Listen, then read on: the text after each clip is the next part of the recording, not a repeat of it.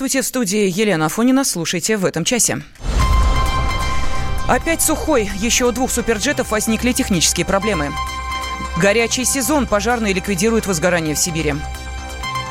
Сердце телекиллера. Даренко знала о проблемах со здоровьем. Портрет из прошлого. Жительница Сызрани получила свое изображение 75-летней давности. Об этом и многом другом в течение ближайшего часа. В России продолжают бороться с природными пожарами. Каждый день спасатели отвоевывают у стихии гектары уже выжженной земли. Всего огнем охвачены 18 регионов, но самая сложная ситуация в Иркутской области и Забайкальском крае.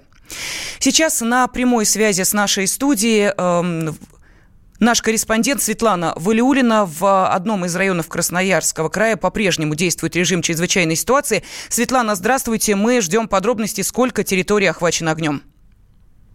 Здравствуйте. А, вот сегодня, а, по данным на 11 часов, у нас зарегистрированы два лесных пожара в двух районах, соответственно. То есть горит 27 гектаров. А, но между тем, кажется, не такие уж и страшные цифры, тогда как в выходные в крае был потушен 31 пожар, и 18 районов горели. Общая площадь, общая площадь возгорания составляла 824 гектара. Скажите, пожалуйста, э, есть ли э, сейчас э, какие-то данные о том, кто же или что послужило причиной возгораний? Вы знаете, у нас с 19 апреля в крае действует особый противопожарный режим, что подразумевает, конечно, полный запрет на разведение костров, на сжигание мусора и так далее. Но между тем из года в год повторяется одна и та же ситуация, как рассказывает Министерство лесного хозяйства края. Длинные майские выходные, все люди отправляются на природу, на дачи, наводить порядок. Многие уверены, сухую траву необходимо сжигать, и, соответственно, начинаются палы сухой травы, потому что зеленой травы еще мало, все занимается мгновенно. И, соответственно, возникают э, пожары, перекидываются э, на лес. Ну и второе, э, люди вполне э, запросто могут оставить непогашенный костер, бросить горящий окурок, ну и результаты вполне очевидны. Ну а удается выявить тех людей, которые э, своими действиями привели к э, такой ситуации? Работа такая постоянно ведется, люди постоянно задерживаются. А, например, э, скажем, в той же соседней Туве, в которой горят не десятки гектаров, а, он, по-моему, полторы тысячи, если я не ошибаюсь, а, там людей останавливают буквально на подступах к лесу, пытаясь вот предотвратить э, катаклизм. Спасибо огромное. Наш корреспондент Светлана Валиулина рассказала о ситуации с э, пожарами в Красноярском крае. Но я напомню, что не только в Восточной Сибири э, сейчас э, в некоторых э, районах введен режим чрезвычайной ситуации. Пожары бушуют и в Иркутской области, и в Забайкальском крае. На прямой связи из Иркутска наш корреспондент Андрей Синьков. Андрей, здравствуй. Э, мы переносимся сейчас э, с вами в Тюменскую область. Там тоже активно борются с огнем. И в 2019 году количество пожаров там приблизилось к рекордным отметкам. Э, с нами на связи корреспондент комсомолки из Тюмени Лидия Шумкова. Лидия, здравствуй. Здравствуйте. Особый противопожарный режим введен в Тюменской области с 26 апреля. И с этого момента у нас произошло более 900 возгораний сухой травы. 301 пожар пришелся только на минувшую неделю. Э, в празднике сотрудники МЧС спасли из огня 25 человек, причем трое из них были травмированы. Основной причиной пожаров, несомненно, остается людская беспечность. Вот как комментирует ситуацию заместитель начальника управления надзорной деятельности и профилактической работы Главного управления МЧС России по Тюменской области Лариса Чепрасова. Несмотря на все проводимые нами профилактические мероприятия, люди продолжают жечь траву на своих участках, разводить костры, жарить шашлык. С начала пожароопасного сезона составлено больше 400 административных дел в отношении, в том числе и виновников, и правообладателей земельных участков, на которых происходят пожары. Лидия, продолжайте. Для сравнения, да, для сравнения, в прошлом году в это же время в регионе было зафиксировано 342 возгорания травы, то есть увеличение почти в три раза.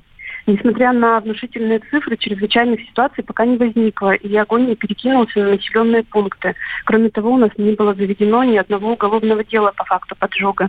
Спецслужбы уверены, что в скором времени обстановка в регионе нормализуется. Но э, не было уголовных дел, а административные это дела были возбуждены. Там же штрафы э, для частных лиц, э, ну, э, для физических лиц, прошу прощения, до 4 тысяч рублей, если э, введен режим э, пожар опасной ситуации, а для юрлиц там до 400 тысяч доходит. Э, да, даже для 500, до 500 тысяч рублей. Э, и такие э, административки были составлены. То есть на сегодняшний день у нас рассмотрено 250 административных дел и 250 постановлений о привлечении к административной ответственности. В том числе установлены 97 виновных лиц и 59 правообладателей земельных участков, где произошли пожары.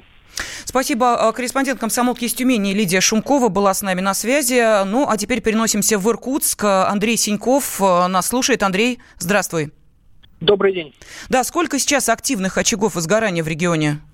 Э, вот по самой свежей информации, уточняли буквально перед эфиром, э, на данный момент у нас действуют четыре лесных пожара, два в Иркутском районе, один в Ангарском и один в Усольском. Ну, общая площадь около 1700 гектаров. Угу. Ну вот ранее поступали сообщения о том, что э, сгорали целые деревни, это правда? Э, действительно, такая информация была именно 8 мая вечером, когда смог над Иркутском опустился, и даже в самом центре города дышать было невозможно. То есть у людей одежда пропахла так, как будто они у костра провели неделю. Но в тот же вечер э, все это опровергли. Ни один поселок, ни одно село не пострадало от пожара. Это сообщили власти в тот же день, и буквально сегодня тоже общались с МЧС. Они э, проехали за эти дни все все вот эти села и поселки, ни один дом не сгорел и никто не остался без крова. Угу.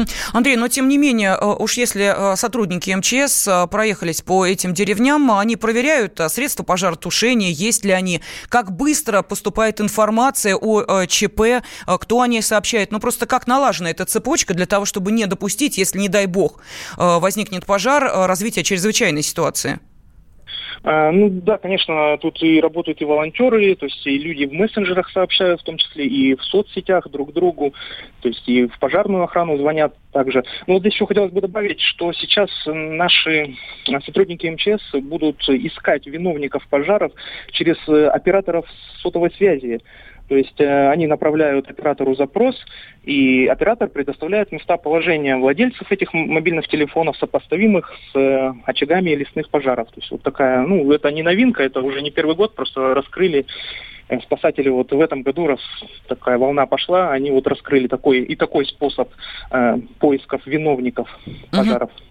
Но, а, тем не менее, кто а, является в первую очередь э, теми, кто э, осуществляет поджог травы? Я не знаю, там дачники, шашлычники, э, пастухи, которые выходят сейчас со стадом. Вот кто является основным источником такой проблемы? Да, вы знаете, слушал коллег из Красноярского края. Вот буквально такая же аналогичная ситуация. Все человеческий фактор. В большинстве случаев это вот тот самый пал травы, вот, о котором говорили коллеги, в том числе из Красноярска. Пал травы, шашлыки те же выезжают на природу, дачники некоторые оставля... Э, поджигают тоже свою мусор, траву. Вот, ну, Андрей, а какая-то разъяснительная эта работа ведется с людьми, что э, вопреки устоявшемуся мнению, что поджог травы приводит к тому, что рост травы более активный и трава более сочная, этого не происходит. Как-то объясняют это, я не знаю, по телевидению, по радио, может быть, выезжают бригады, которые проводят ликбез. Вы знаете, каждый день э, МЧС на своем сайте публикует вот эту информацию, что и мы тоже стараемся это доносить до людей, что пал травы, вот к чему приводит, к каким пожарам, я думаю, все видят, к чему приводит, и все равно людям, ну, не знаю, как, как еще объяснять, все равно некоторые игнорируют, и бывает, видишь, и на дачах жгут траву, ну, штрафуются, конечно. Ну что ж, спасибо огромное. Наш корреспондент из э, Иркутска Андрей Синьков был на прямой связи со студией.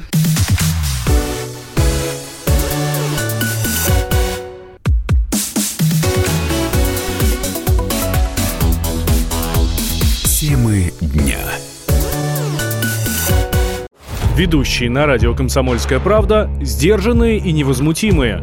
Но из любого правила есть исключение. Дай по морде мне. Встань и дай. Хочешь стекло хочешь? такое? Давай. Он вот говно в эфир кидает. Я... Ты несешь какую-то хрень. Мы расстреляем его из водяных пистолетов мочой. Самый горячий парень радиостанции в прямом эфире. Исключение из правил с Максимом Шевченко. Слушайте по вторникам с 8 вечера по московскому времени.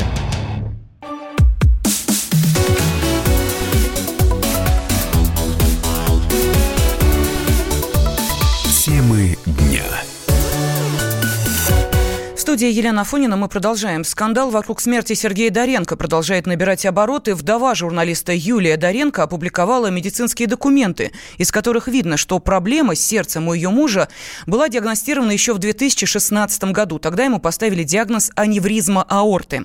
Доренко несколько раз проходил обследование сердца. По словам врачей, операция не требовалась. Журналист принимал препараты, снижающие давление.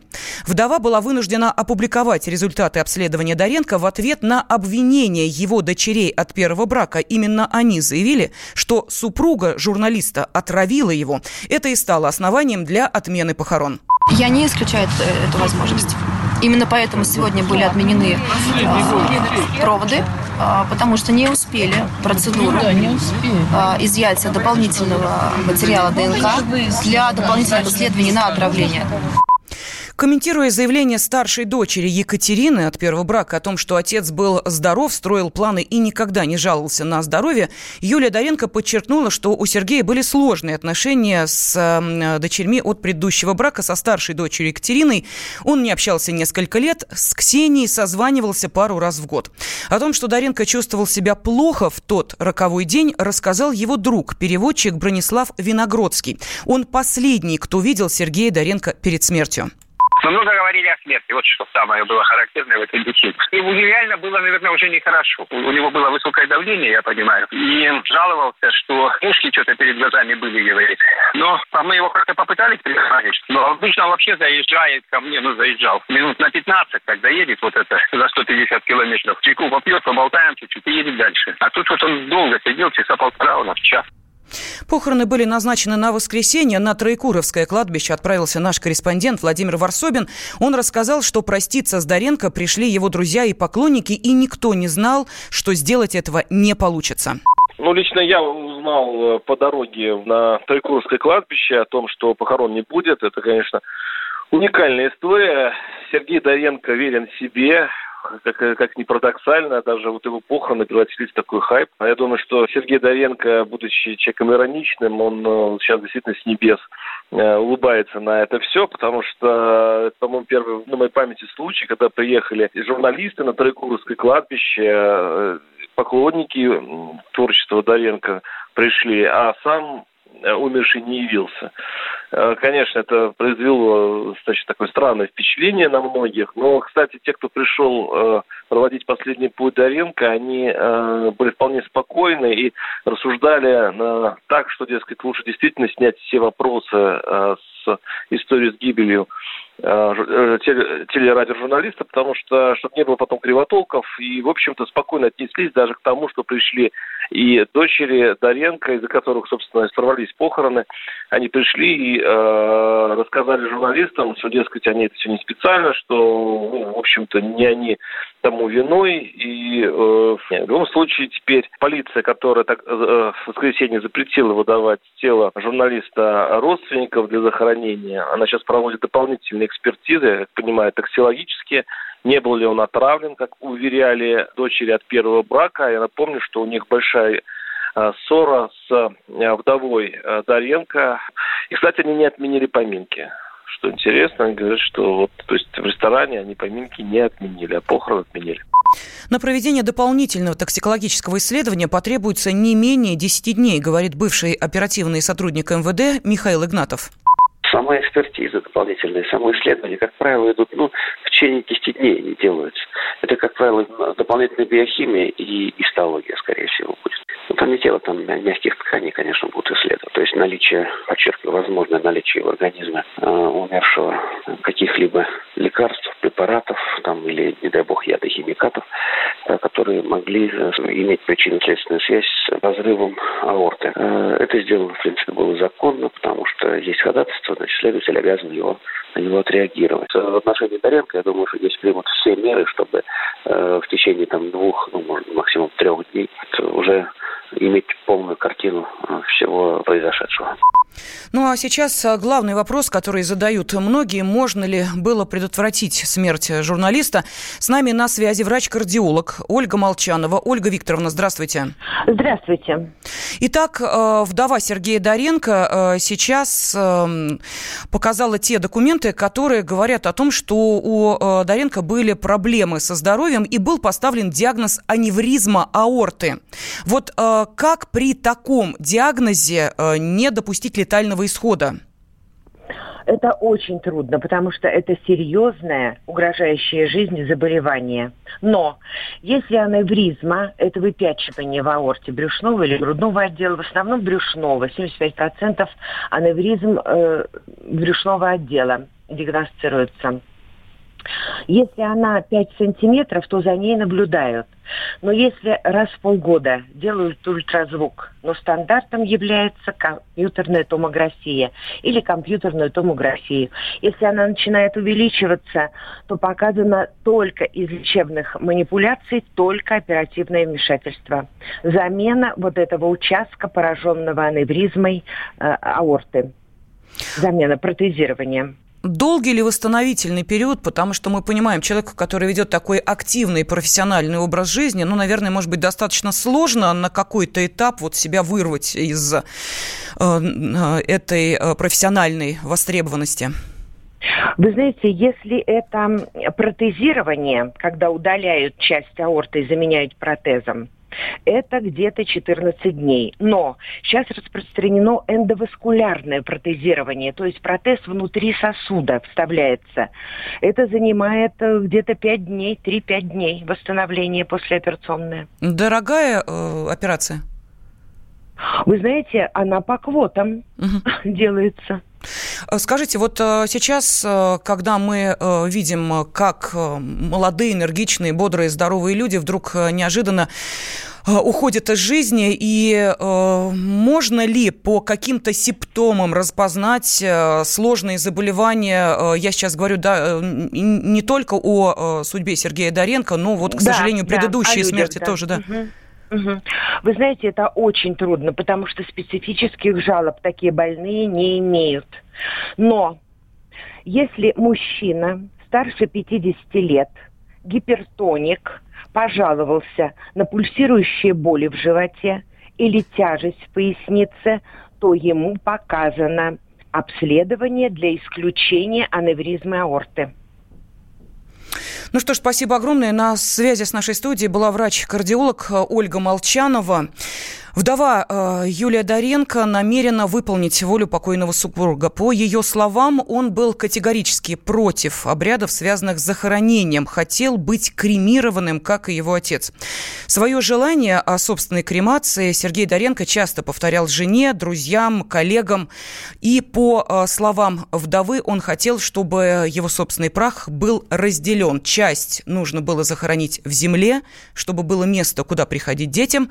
Часть развеять на горе Митридат в Керчи, где Доренко родился и проводил летние каникулы со своей бабушкой.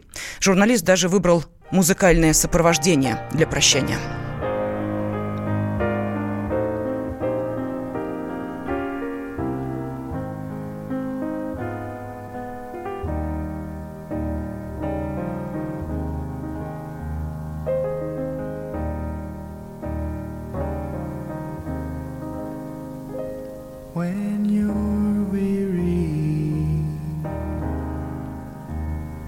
feeling small.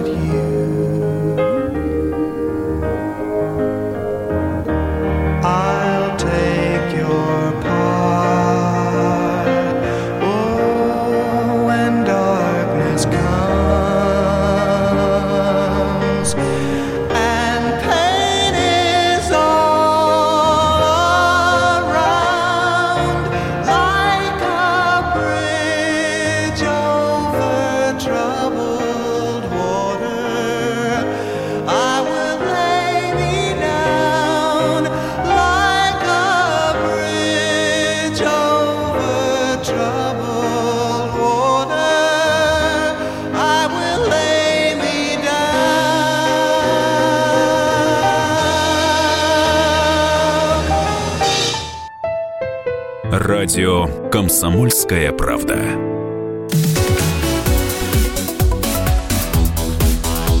Темы дня. Всем привет, я Андрей Нуркин. А я Юлия Нуркина. И мы переехали. К счастью, не на другую радиостанцию, просто на другое время. Простыми словами теперь в эфире по понедельникам, вторникам и средам в 9 вечера по московскому времени.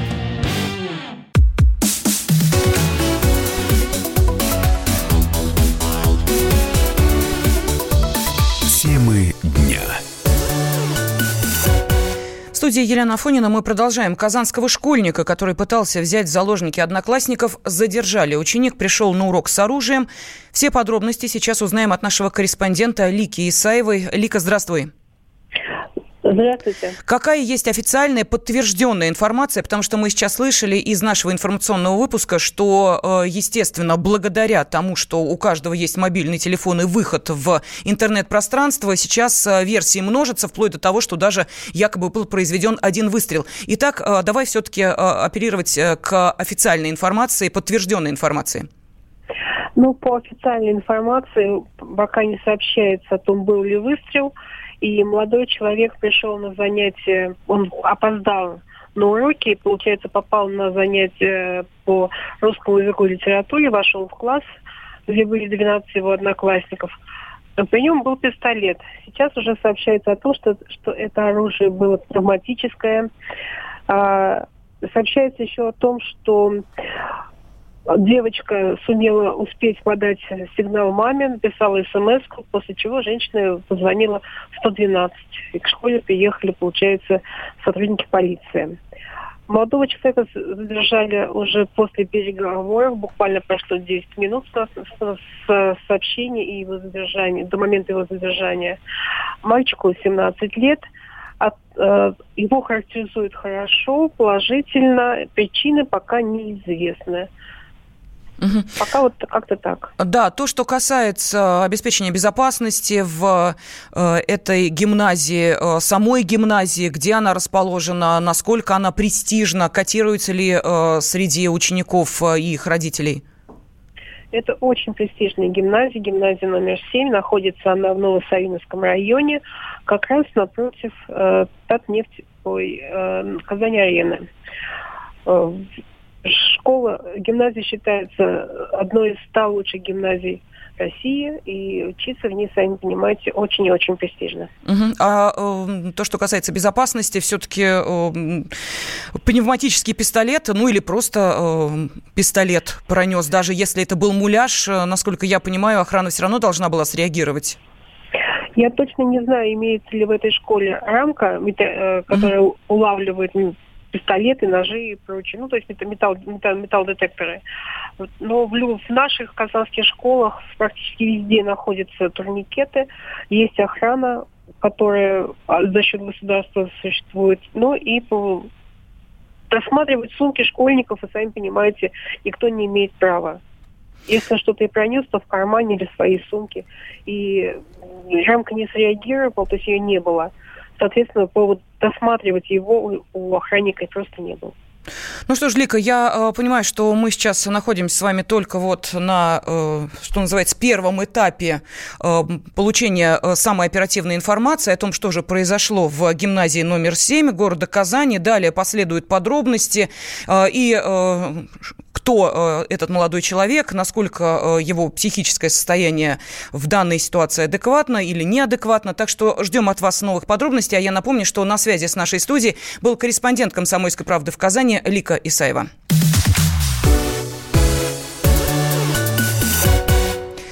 9 мая поздравления с Днем Победы принимала 96-летняя жительница Сызрани Агния Фирстова. В годы войны она девчонкой работала в госпитале. Спустя три четверти века Агния Алексеевна получила в подарок свой портрет. В 44-м ее, юную, красивую, написал один из пациентов, раненый разведчик Дмитрий Фомин. Десятки его рисунков, как семейную реликвию, хранит у себя племянник бойца Юрий, бережно восстанавливая историю и э, тех страшных лет горя, и того Великого Дня Победы. Наш корреспондент Антон Черепок полистал этот госпитальный альбом и пообщался с его по-прежнему скромной и прекрасной героиней.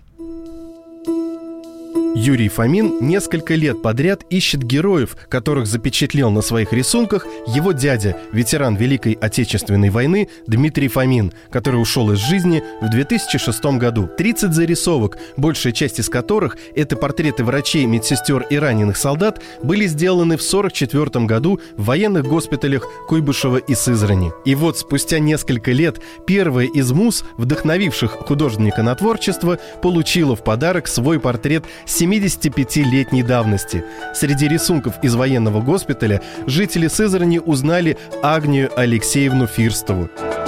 Агния Алексеевна не помнит, чтобы ее кто-то рисовал, но бесконечно рада увидеть себя на портрете молоденькой девчонкой. Правда, тут же накатывают нелегкие воспоминания. Девушка в те военные годы работала в челюстно-лицевом отделении и повидала немало солдат с ужасными ранениями из-под Москвы. Очень много было больных. А когда началась Сталинградская кампания, так вообще мы ночи не спали. Когда приходили к нам посторонние смотреть на них, то падали в обморок от их вида. У меня нервы сильные были. Я приняла это так, как надо лечить, и надо, чтобы больные были довольны и выздоравливали. Так приказал нам начальник. Кстати, эту специфику работы отделения в своих рисунках отобразил и сам Дмитрий. Его соседи по палате изображены с серьезными увечьями. У кого-то съехал рот, у кого-то растянута губа. Возможно, раненый боец так привыкал к своей новой внешности. Сама Агния попала в госпиталь 19-летней девчонкой. Ну, знаете, как молодых? То туда, то сюда.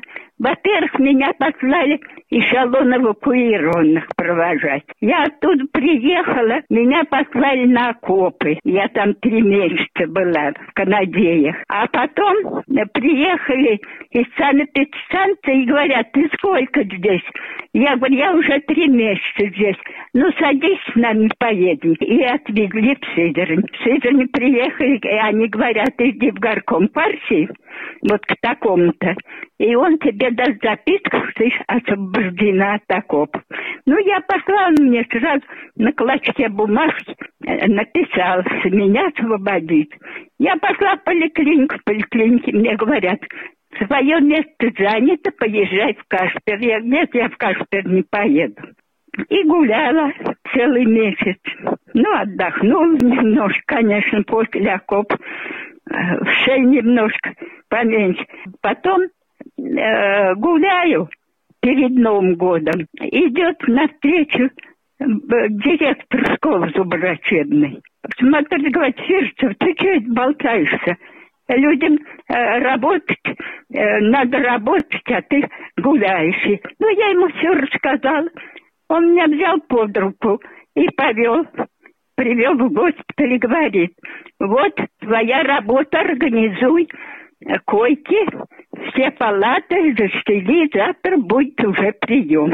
А, все мы койки, конечно, целое отделение сестер, там и няни, все. Мы все покрыли, все сделали, все чисто, палаты чистые. На следующий день уже прибывали больные. Ну и стали работать. За годы работы Агния спасла немало жизней и, как сейчас помнит, как встретила День Победы 9 мая 1945 года. Я как раз дежурила. Э, дождь был. А в три часа ночи вот так, я думаю, что это у нас какое движение по госпиталю. В чем дело? Я Выхожу из кабинета. Боже мой, она говорит, я говорю, в чем дело? Она говорит, «А, ребята говорят, война кончилась, в чем дело? Ты чего спишь? Ну, здесь мы, конечно, были рады, а около госпиталя уже собрались в основном женщины и плакали, и смеялись, и танцевали, и прыгали, а дождь был проливной. А Юрий Фомин продолжает искать и других людей, изображенных на портретах.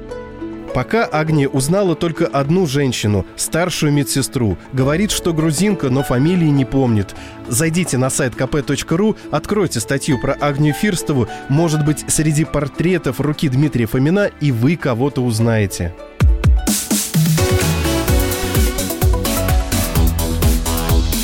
Темы дня. Будьте всегда в курсе событий. Установите на свой смартфон приложение «Радио Комсомольская правда». Слушайте в любой точке мира. Актуальные новости, эксклюзивные интервью, профессиональные комментарии. Доступны версии для iOS и Android. «Радио Комсомольская правда». В вашем мобильном.